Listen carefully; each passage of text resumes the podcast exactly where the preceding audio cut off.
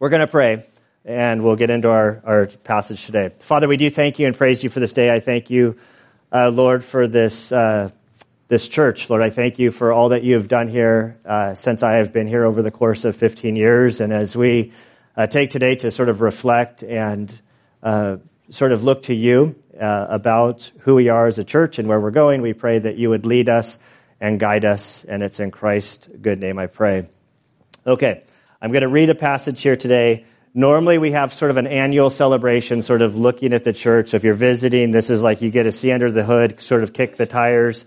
We haven't done this for the last couple years because we've been sort of in in uh, uh, battle mode with COVID, just trying to like figure out what we're happening. Um, a lot of stuff has changed in the last two years. Uh, just the, the the composite of our church, and so it's good. I think for us to sort of step back and go, what's the purpose of the church? It's good for me. This always falls on sort of the anniversary that our family was called up here. Um, on May 20th, it was the 15 year anniversary of our coming, which is hard to believe that we've been up here for 15 years. And it's always good for me just to say, like, why am I here? Am I here because God, you still want me here? I'm not going anywhere. I really feel like more called here. So for good or bad, um, like I, I really do feel like God has us here and we're, we're thankful for this church. And so today is just um, just to sort of look at sort of the history of the church. And some of you are a lot of people are new over the last two years. And so just to sort of learn about our history and how our family got here and, and sort of our heart and sort of uh, vision and, and philosophy of ministry. Um, so the passage here is 1 Timothy chapter 3, verse 14. I am writing these things to you, hoping to come to you before long. But in case I am delayed, I write so that you will know how one ought to conduct himself in the household of God, which is the church of the living God, the pillar of this, the, the pillar and support of the truth. By common confession, great is the mystery of godliness. He who was revealed in the flesh was vindicated in the spirit, seen by angels, proclaimed among the nations, believed on in the world taken up in glory. And Father, we do thank you uh, for this great passage. We thank you, Lord, that your word gives us instructions for how we are to be the church. Uh, Father, we thank you for your spirit that indwells each individual. We thank you for him that leads us, guides us, convicts us. Uh, Father, we thank you for this passage that reminds us uh, that Jesus is the founder of the church and is the, the head of the church. And so we look to you, Lord, uh, as, a, as a congregation, that you would lead us and guide us, uh, shepherd us uh, into the future. And it's in Christ's good name we pray. Okay.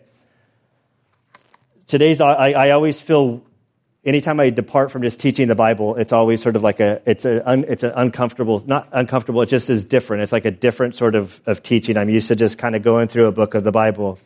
And so we're gonna, we have the Bible passage. We're, there's going to be a couple of Bible passages along the way, but re- really the, the journey here is to, just to introduce you to Grace Point Church, um, let you know about us, what we care about, sort of the history. And so my family's journey um, to this church really began with conversion to Christ. Um, and so as I became a Christian, as I started reading the Bible, it led me to Bible college. Not Gunner wasn't really a smart man. I, I didn't really see the dots that Bible college would lead me to being a pastor. I just wanted to know more about the Bible. Through that journey, I met Anna. We got married. And we really, as we got married and started our lives together, our hearts were really that, that God would use us and that we wanted to live in a significant way for Him wherever that led us. And so transitioning from the Navy, into life and ministry, we really didn't know where we were going to go. We interviewed with SIM, which is uh, a, a, missions agency in Africa. They said I wasn't cleared for like all of the countries in Africa because of my background as a Navy SEAL. They said I could go to Ghana and South Africa, but they couldn't send me to the rest of the country. They said everything that made me a great Navy SEAL made me a terrible missionary in Africa. So I'm, a, I'm not sure if that was a compliment or a dig, but we felt like we, we were willing to go. And then we started looking at planting churches. We had a big offer to plant a church in Little Italy downtown. And, and that I just didn't feel like God wanted us, wanted us there um, to, to just not knowing. And I was, I got to the point where I'm like, Anna, I just need to go down a road. And so we're like, we're going to, this, this organization, Village Missions, to rural places in America and, and uh, Canada. Let's just go down that path. And if God wants us to stop, he'll stop us. And Anna's like, oh, brother, like, I mean, like the towns that this, this agency go to are towns like Buttonwillow, like off of the 99 in the middle of nowhere. And Anna grew up in a big town in Spain. And so it was not something that she wanted to. I kind of came to the end of my rope in forcing God's hand. And I called the president of my seminary, uh, Dr. Coombs, and I said, Dr. Coombs, can I come visit with you and just have you pray for me? And he's like, well, I'd love that. Come to my office. I show up to his office and he's like, hang on, I have to make a phone call real quick. So I'm just sitting there in the president of the seminary's classroom or his, his office. He calls somebody and he's like, hey, you guys still without a pastor? And I can hear the, yeah, we don't have a pastor. He's like, I got your guy right here. And I'm like, what are you doing? Like, what are, like, and so he was talking to somebody at this church uh, that was about to go under. Shadow Mountain Church was looking at this as a satellite location, but the church said that they wanted a, a real pastor. Um, not, you know, not that David Jeremiah is not a real pastor, but they wanted a, a physical pastor, I should say. And, and so we decided that we would drive up here and sort of see the property. We'd never been to Valley Center. I grew up kind of in San Diego. We got up here, we saw the property. Amazingly, um, both of us felt like that God was calling us here. And so we, we walked around the building a couple times. Some lady came out of the woodwork to yell at us. She since moved away. I forget her name, but she was a truck driver. And there was a lot of problems. Uh, so, so now me and Melanie are that lady at the church. Hey, what are you doing here? Like, what are you? And, uh, and so we didn't play our cards to her, but we really felt like God was calling us here. It was a super fearful time and, and an exciting time. And so uh, we, we felt like God was calling us here, and we started going down the, this, this path. And it wasn't like salary was on the table. It wasn't like anything, like this was a church that was about to go under. And so we, by faith, sort of came up here. There was a bunch of outside supporting uh, organizations and churches that were, came alongside. And the next picture here is us being prayed over at the chapel, um, being sent out. And uh, kind of gets me emotional. Um, to see that because we had no clue what we were doing. Like we had zero clue of like what we were getting into. So Anna and I had, um, if that was 2007, we've been married about five years. I had just been out of the Navy. I had no idea what life apart from the Navy looked like. And so they, they prayed over us. They sent us out. This was a Sunday before we left to come up here. So that would have been um, like, like May 13th, I think of 2007 uh, because it was on May 20th that the church here, of the eight people that were here or whatever, said, We want you as our pastor. Um, we, as I look at this picture, I remember thinking that our prayer wasn't that we would just plant a church, but that God would allow us to really to plant our lives somewhere. Because as I looked at, uh, as we looked at churches and, and men who had an impact on the kingdom of God, it seemed like there were individuals who committed to being at a location for a long season of their life um, through the ups and the downs and the highs and the lows of people's life. And so we, um, we are just deeply grateful that it seems that God has done that for us as we've crossed over 15 years of, of being here. Um, sort of the life of, of this church. Um, it's been difficult to sort of do the forensics of of, of Grace Point Church and, and like its history. It's just sort of lost in time. Um, so I have picture number two is the oldest picture that I've been able to find of the church. Um, the church it was founded officially, if not, it existed unofficially for a number of years, sort of at the post office on Old Road um, or near that location.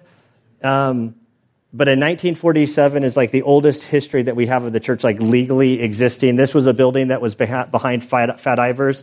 I think there's some old timers. Roger, do you remember this building? Like Roger's an old timer. Like I'm trying to go to the oldest Valley Center people I know. Like does it? Robert remembers the building. You remember the building. Like so, so like this is just this is like the old. I don't even think this isn't 1947. I think this is like in the 60s, um, around the 90s. Um, the church, the church identified this piece of actually identified the lower lot property. They bought the lower lot property, and the owner gave them this property. I don't know if gave them meant that he gave it to them or he sold it to them, but they thought that this location was better. So this was about the mid 90s that we got this. As I look at the at the history of this church, super difficult to sort of identify all of the, the ins and outs of, of the history of the church. Um, some stats on, on just churches in general.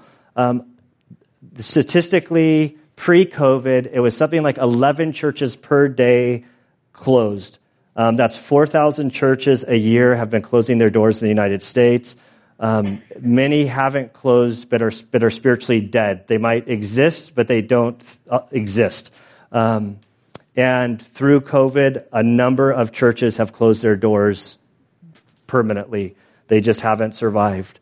As far as this church goes, I'm the 20th pastor of this church in its 75 year history.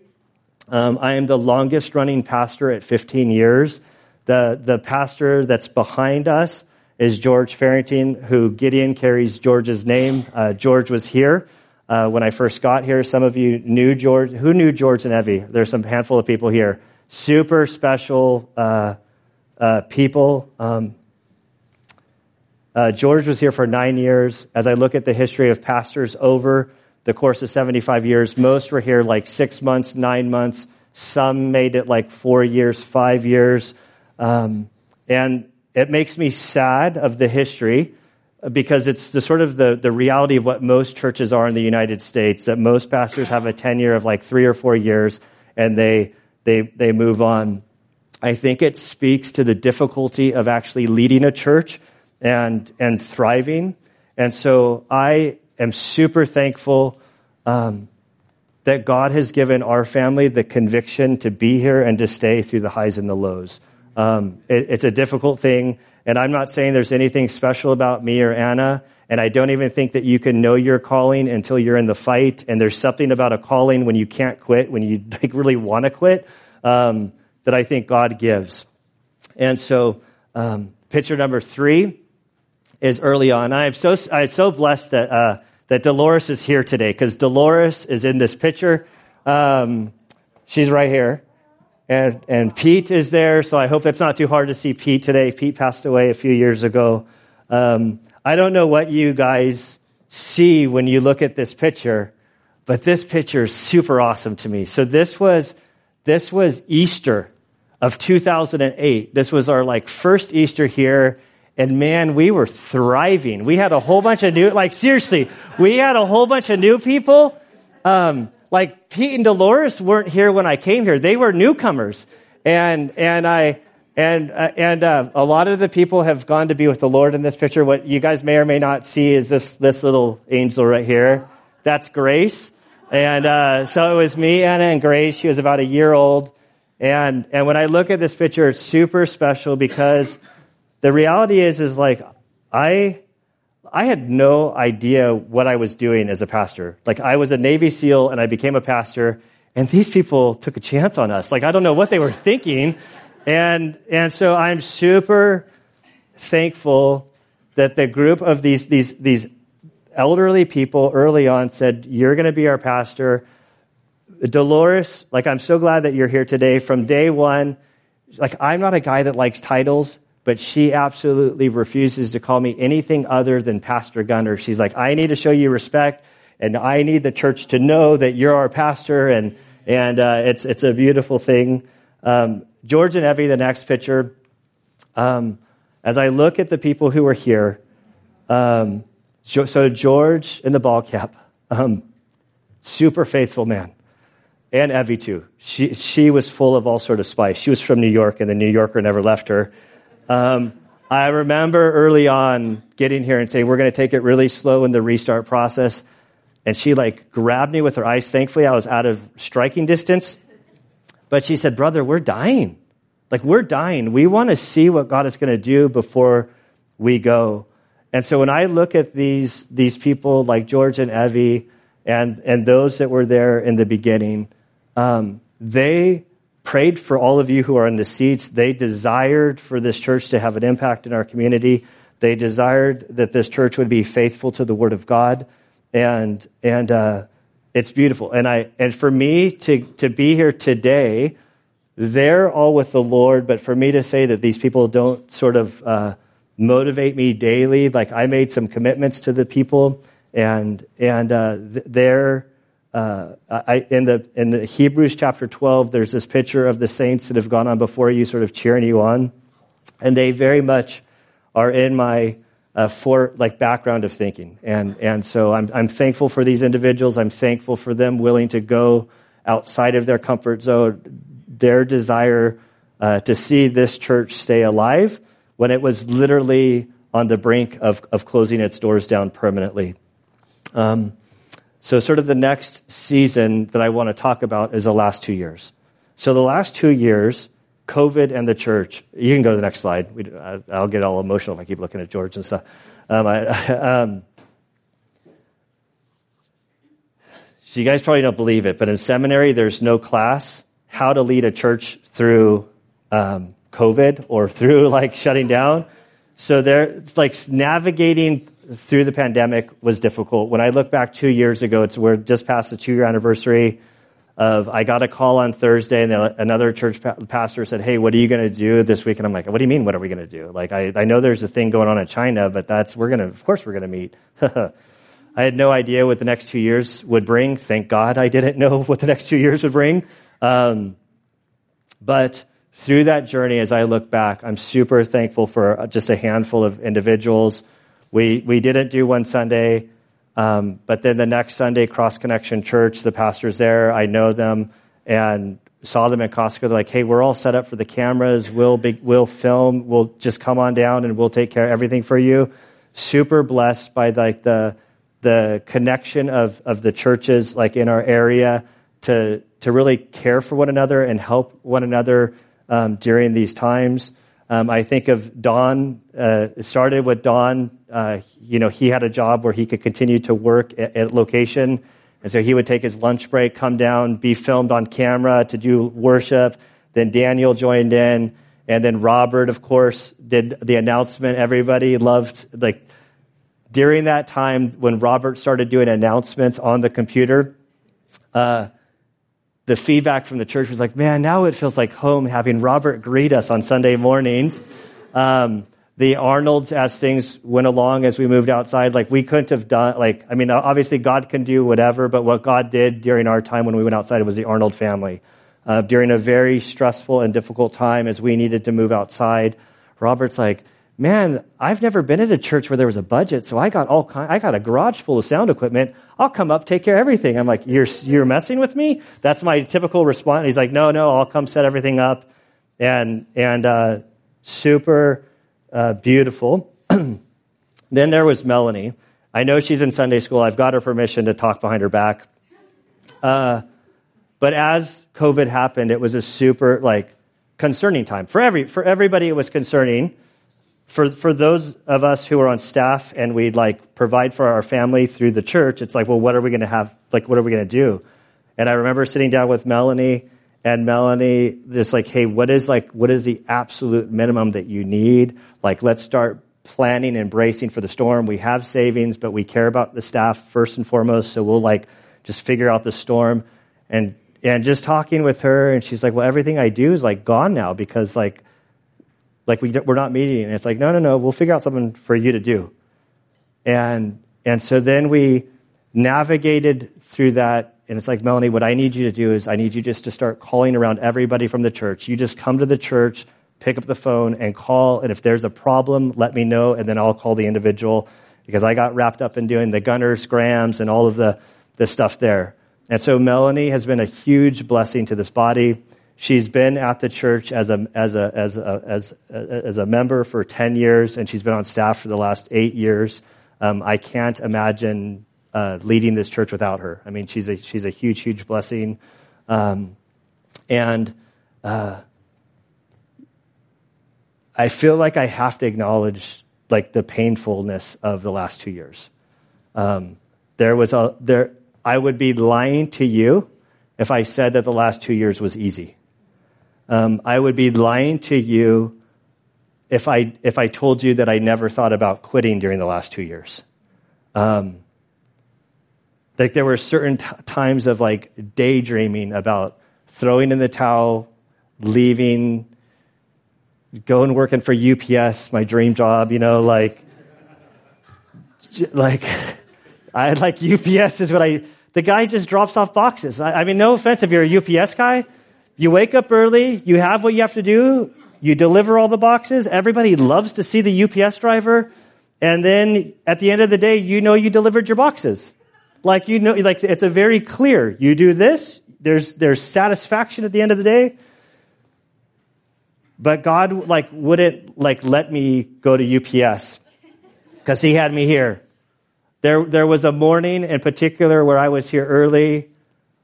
Melanie came in the door, like bawling. Like I thought that she was going to tell me that her dad died. And it wasn't her dad, it was somebody from the church had hurt her because they were upset because we weren't doing whatever or whatever. And there was a lot of that. There's a lot of turnover. There, there has been a lot of falling away. Um, there's been pressure on us to, to, to move towards social justice. There's been pressure on us to get more uh, political in nature. Um, there's just been pulls to do this and that. And, and, I, as long as I'm the pastor here, my focus is going to be the scriptures. That, that we will teach the word of God. We're not going to get wrapped up in the shifting sands of whatever humanity thinks that we need to be focused on. Humanity is lost.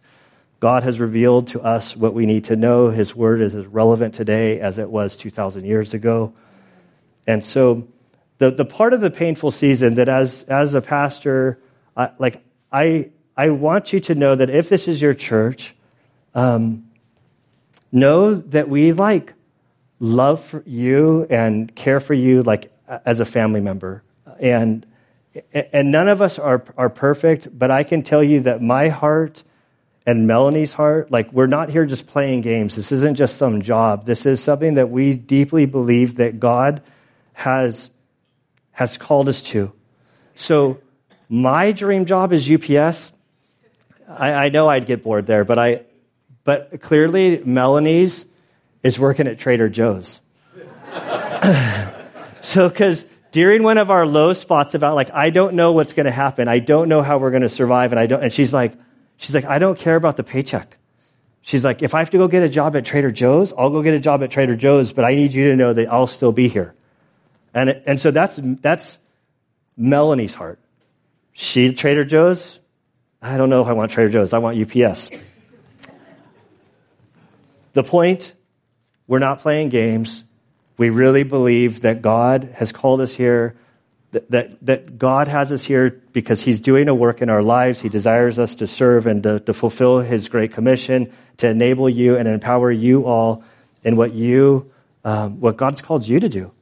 And so, in the midst of the difficult times the last two years, at the same time, the last two years has been super beautiful.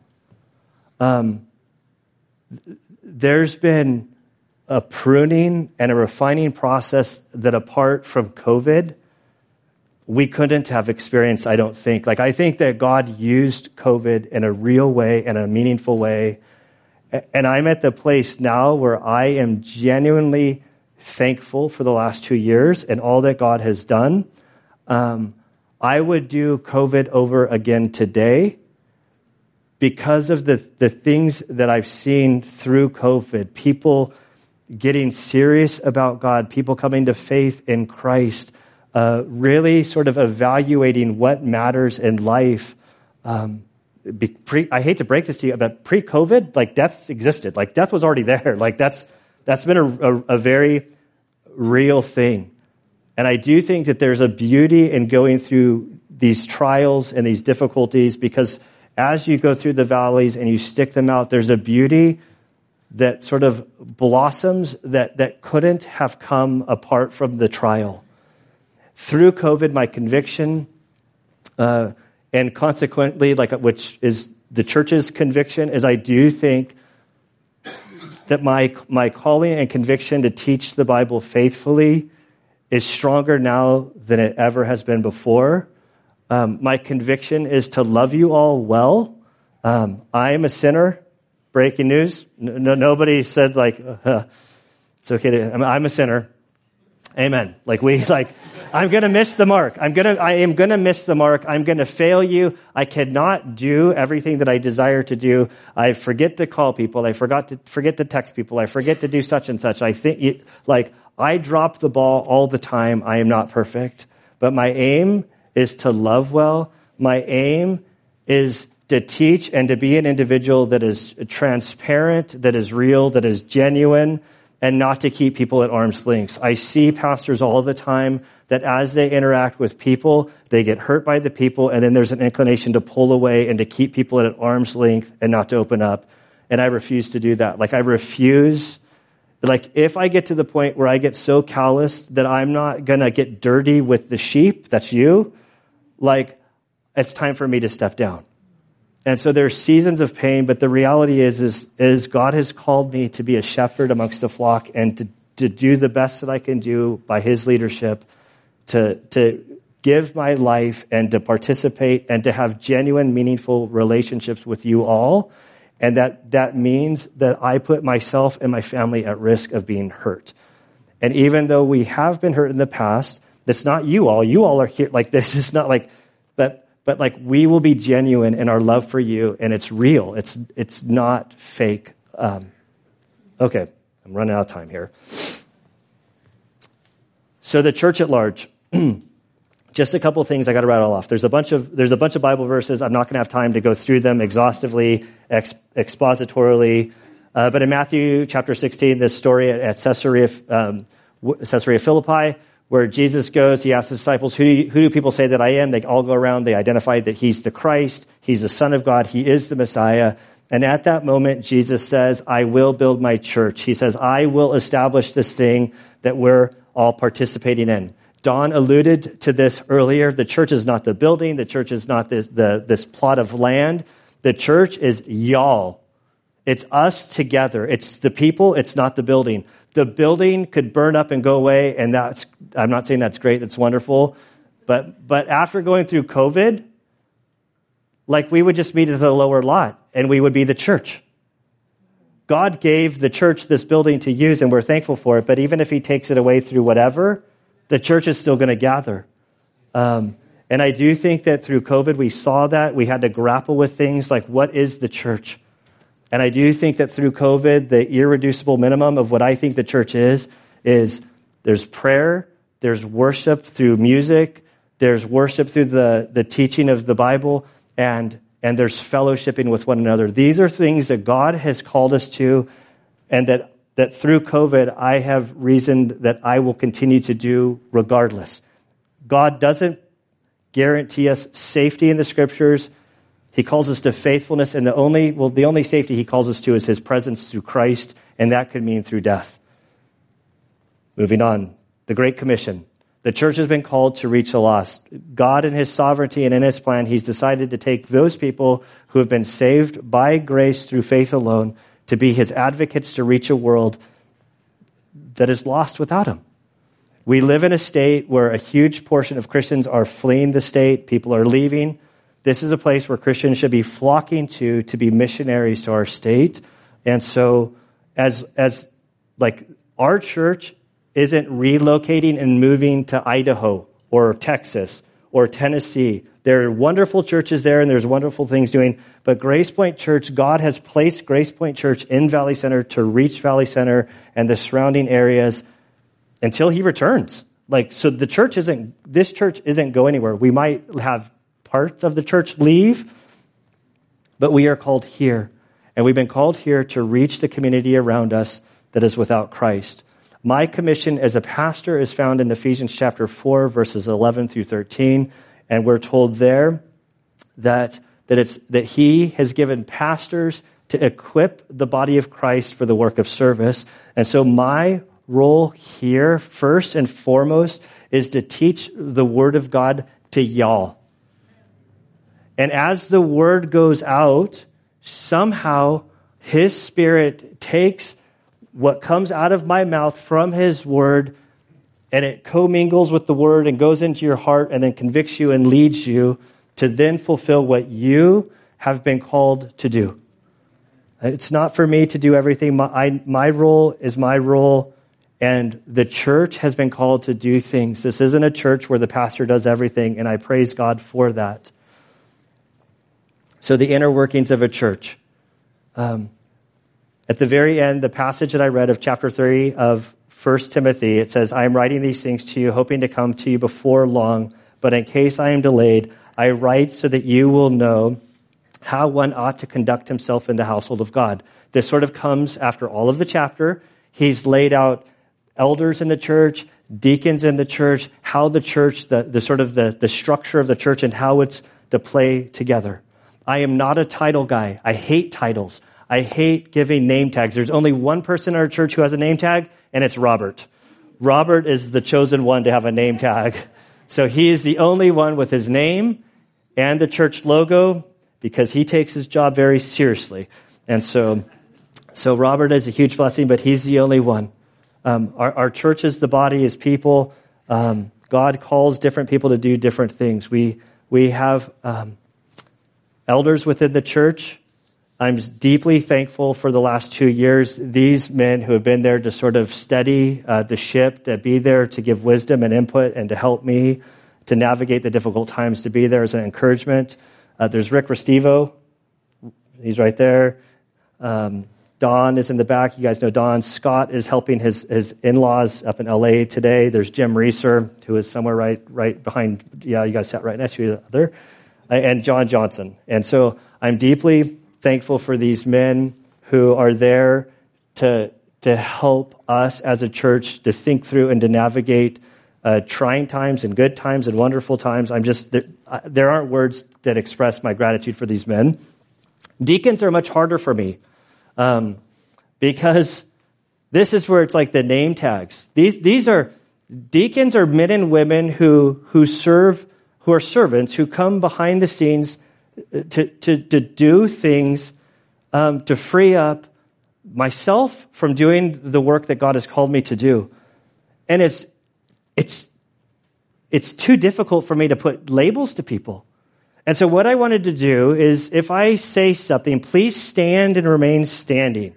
So, if you lead a Bible study, a prayer meeting, Bible bingo, or ladies and lattes, calling out a couple people that I think might not want to stand, will you please stand? if, if you have hosted a Bible study or a fellowship, like ladies and lattes or Bible bingo, please stand. Like if you've hosted anything.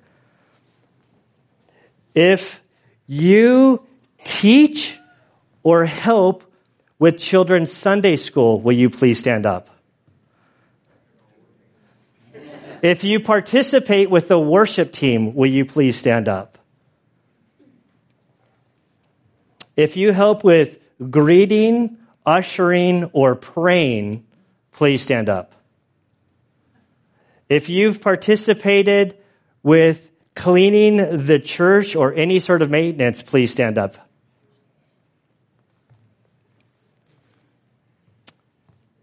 If you have volunteered for things like summer nights, please stand up. Everybody's like going, and I'm not going to have them stand up, but then there's a security team that keeps us safe.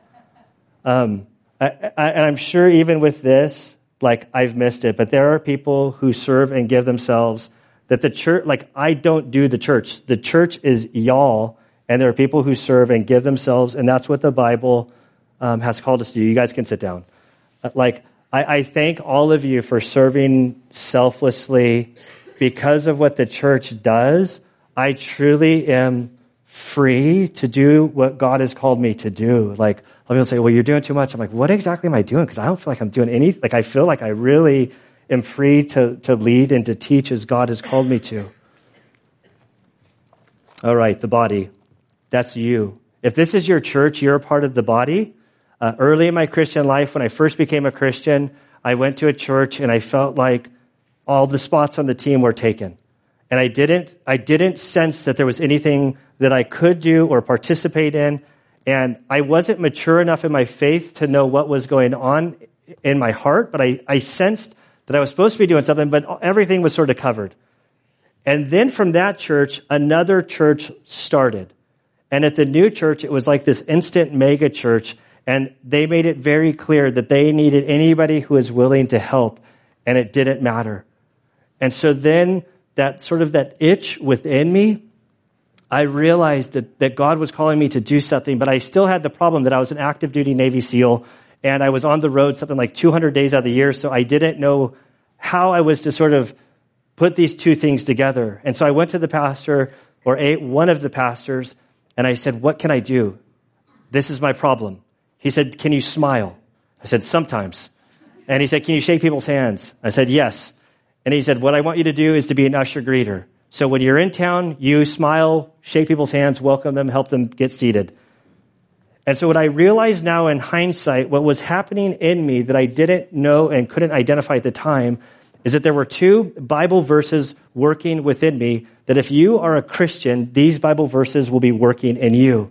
The first is Ephesians 2:10. Everybody knows verses 8 and 9, for by grace you've been saved through faith alone, not of works, nobody can boast, yada yada. The rest of it I'm bad at Bible memory. I didn't go to Awanas. But then there's verse 10. Nobody knows that verse. And in that verse, we're told that we are his workmanship created in Christ Jesus for good works, which God has prepared beforehand that we would walk in them.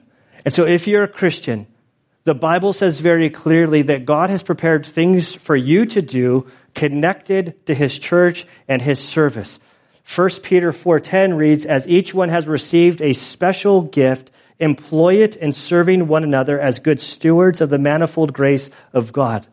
And so the point here is if this is your church, my responsibility is to help you discover your gift. There's at least a gift we know from 1 Peter that you would begin serving it because as you serve, as you say, Lord, here I am, use me. I want to be used by you. I want to honor you. As you do that, God begins to steer you and to grow you in your relationship with Him. 100%. Like as you start serving and realizing that, that the Christian life is more than just about you and that God has a purpose for you, like you begin to grow.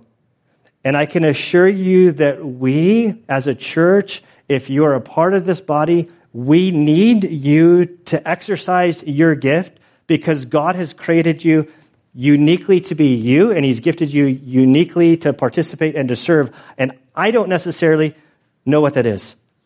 So, some of my downsides, like there are implications for my style. Because I shy away from titles, I shy away from going, oh, I want to do this. And here's a person that's just sitting there. So let me force that person into that. There's a lot of places that operate like that. I will not do that. My, I desire God to prompt and to move people into the place where they can serve. And so I want you to get involved. But often what it looks like here is somebody will come to me and say, I think we should do that. And I think, I think that's a wonderful idea. When do you want to start? You know, and then, so there's a lot of people. Rachel made, she's like, what do you think about this ladies and lattes? I think that's wonderful. Go for it. Run with it man, she's, she's going with it. And I think that this, the, the key is, is that I want you to do what God wants you to do. Like, you need to be faithful to Him. And I'm not God and I can't see. All I know is I have a responsibility to help you, equip you, enable you to fulfill your calling. And so my desire is to be accessible to each of you. Okay, finally, almost. Uh, financial matters, the thing that everybody loves to talk about. Um, I want to share our philosophy of money. Um, the philosophy of money here is that we are stewards of that which God provides to us. We are not a for profit company that's trying to like raise our revenue or do anything like that. Um, it's what has God given to us, and then we from there manage that. When I first arrived to the church, the church was on fumes, like literally on fumes. Um, we now have an emergency fund of about six months or so, más o menos. Uh, we have been debt free since 2012. I got here in 2007. We got the building paid off, and so we've been debt free. Um, we commit every month to give to our missionaries monetarily every month, also through visiting them, encouraging them through packages as we're able to. We only teach about the money as it appears in the text as we go through books of the Bible. As it comes up, we then teach about money as it comes up. We believe 100% in grace based giving, um, even more so since COVID. Um, we used to take an offering, and May 13th or March 13th of 2020 was the last time we took an offering. We used to have a time of offering. We used to pray. We used to pass the basket, which there's nothing wrong with that. We stopped doing that two years ago. And so, even more so, I love the culture of that it's grace based. Um, the only exception that we've had in this is if there's a need for a missionary, we'll let a need known for a, a missionary. Um, God has been very gracious to us as a congregation. This isn't a setup for a big special offering or anything like that. Um, like, and I recognize that God's graciousness is fueled through you all. Like the people of the church are the ones who give. Um, like I came here with a family of three, and now I have a family of six. I'm full time here. Like, I'm able to do what I do full time, and we're paid, we're compensated, we have benefits, we're taken care of. We are super, super grateful. Also, talking to Melanie, she would say the same thing. She is super grateful. We have two full time staff here. Um, we are deeply grateful for how God has provided through you all so that we can survive in a very expensive town, in a very expensive city, in a very expensive state that we can live and thrive here, um, really not having to worry about how am I going to feed my family, how am I going to care for them, how am I going to care for my retirement, how am I going to do these things. God um, has provided uh, to us through you all, and we are deeply grateful for that. And I also say that, like, it's a very weird thing being a pastor because I'm in a vocation where the vocation and the paycheck are two totally separate things. Um, the last two years, like not knowing, like through this, would our salary go away? Melanie's like, I'll go work at Co- Trader Joe's. I'm like, I don't know if I don't know if UPS is hiring, but like if we had to get a job like a, a, a, to provide for our family, that doesn't mean that I wasn't going to be the pastor here. It just means that I needed to figure out how to care for my family, and so I'm deeply uh, grateful that we haven't had to do that. Like for 15 years, I've not missed a meal. I probably should have missed a. I've missed some, you know, probably because I chose to. Um, Scott is out of town today. Scott is an elder. He helps with the finances. Scott, in his vocation, he was a police officer. He's a retired police officer who investigates white collar crime and people stealing money. And he's a fiduciary as an attorney. And, and you have Debbie, who's a bookkeeper, who her dream job, which is to be an undercover FBI bookkeeper to find people stealing money. So, so we have a very strong team in place. And I, and I just, from this on the financial matters, I'm just so like, it doesn't make sense. Like people say, well, like, are, like, where, how, like, where's the money going? I'm like, we're really, we're a small church. We have two staff members. Like our largest item is, is payroll. Then we have missionaries and then the stuff that we do around here. So I am deeply grateful that this church cares enough about us as staff to really care for us um, so that I don't really have to put my application into to, um, UPS because I really don't want to work for UPS. Um, okay, to conclude, the very last verse of 1 Timothy chapter 3 is, is verse 16. And the point of this is this was an old hymn that they believe was goes back like to the very early times of the church. And as Paul tells Timothy about how the church is to order itself. He says, By common confession, great is the mystery of godliness. He who was revealed in the flesh, speaking of Jesus, was vindicated in the spirit, seen by angels, proclaimed amongst the nations, believed on in the world, taken up in glory. There's a lot there that's kind of like, I'm not sure what that's saying. But when I step back from it, I can tell you it's saying that Jesus is preeminent Jesus is at the center of all that we do. This isn't my church. This isn't your church. It's the Lord's church.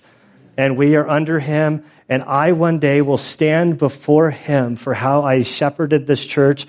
Hebrews 13, Verse 17 is a verse I don't think is fair as a pastor, but it tells me that I'm not only going to give an account for my soul, but I'm going to give an account for all of your souls and those who are under my teaching. And so, because of that, I take the teaching of the Word of God very seriously because I am going to give an account before my Savior when I die. I'm committed to growing this body spiritually. Numerically is a different thing. What God does, He does. I want you all to grow. But as Chuck Smith said while he was still alive, healthy sheep reproduce. And if we're healthy sheep, we will naturally reproduce and we'll have the Lord's heart and we'll want to reach our neighborhood around us. Our reach is Valley Center, Escondido, and the surrounding areas. We support missionaries. The missionaries that we support are Alternatives Medical Clinic, uh, Camp Julian Oaks. We are newly taking on Camp Julian Oaks. They've been a part of what we've been doing for so long. Um, and now we're going to take them on. Sort of the Mexico out orphanage has sort of, they've run into some issues and the kids aren't there and it's just not, it's just not what it was. And so we're kind of shifting our attention to Camp Julian Oaks. I personally feel really convicted.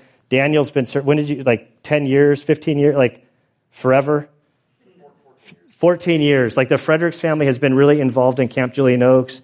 I've been hesitant in going out there, and I think God is saying, No, Gunner, it's time for you to go get involved. The reason I am hesitant in, in going there is because of my childhood. Um, I think all of you know the last time I saw my biological mom is when I had to testify against her in court. I was an abused kid. Camp Julian Oaks is for children that are in the foster care system that come from really harsh environments. And there was a side of me that was afraid to go because it's too close to home. But God is saying, Gunner, grow up. It's time for you to go be an encouragement to these kids because you might have something to share with them. Um, we support Indian Bible College with the Manning family. We support the Guest family in Romania. There's already a number of people who are already ready to make a trip out there, so we can do that later. Uh, the Wagnells are in Kenya. The Wagnells will be rotating back home uh, to care for their kids. They feel like they've reached a place where for their family's sake they need to return, so they'll be coming back to, to San Diego. Joe will be getting a job with uh, Northrop Grumman or something like that. And then Lindsay Gray, who is a pilot in Kenya, we support her. There's Juan and Maria in Spain, the Tans in Taiwan, and the Howards in Japan. And so we are committed to having real relationships with those who we support overseas. Um, again, said it before, but I want to say it again as I close. There is no perfect church. If you're looking for a perfect church, you wouldn't be accepted. like you, they wouldn't take you. like, no offense, they wouldn't take me either. Like, there, there, there is no perfect Christian. There's only a perfect Jesus. He is the only one, and we desperately need His blessing and His help as we move forward. And so, with that, I'm going to close this in prayer. I'm going to ask that you would stand up. And I'm going to lead us in prayer, ask that God would lead us as a church. Uh, Father, we do thank you and praise you, Lord. I, as a being brought to this church by you, Lord, 15 years ago for me and my family, uh, it's been a beautiful thing. We are deeply grateful, Lord, that you have chosen us to shepherd uh, this beautiful church. I thank you for each of the individuals that are here. Father, each of us are here for a different of reasons.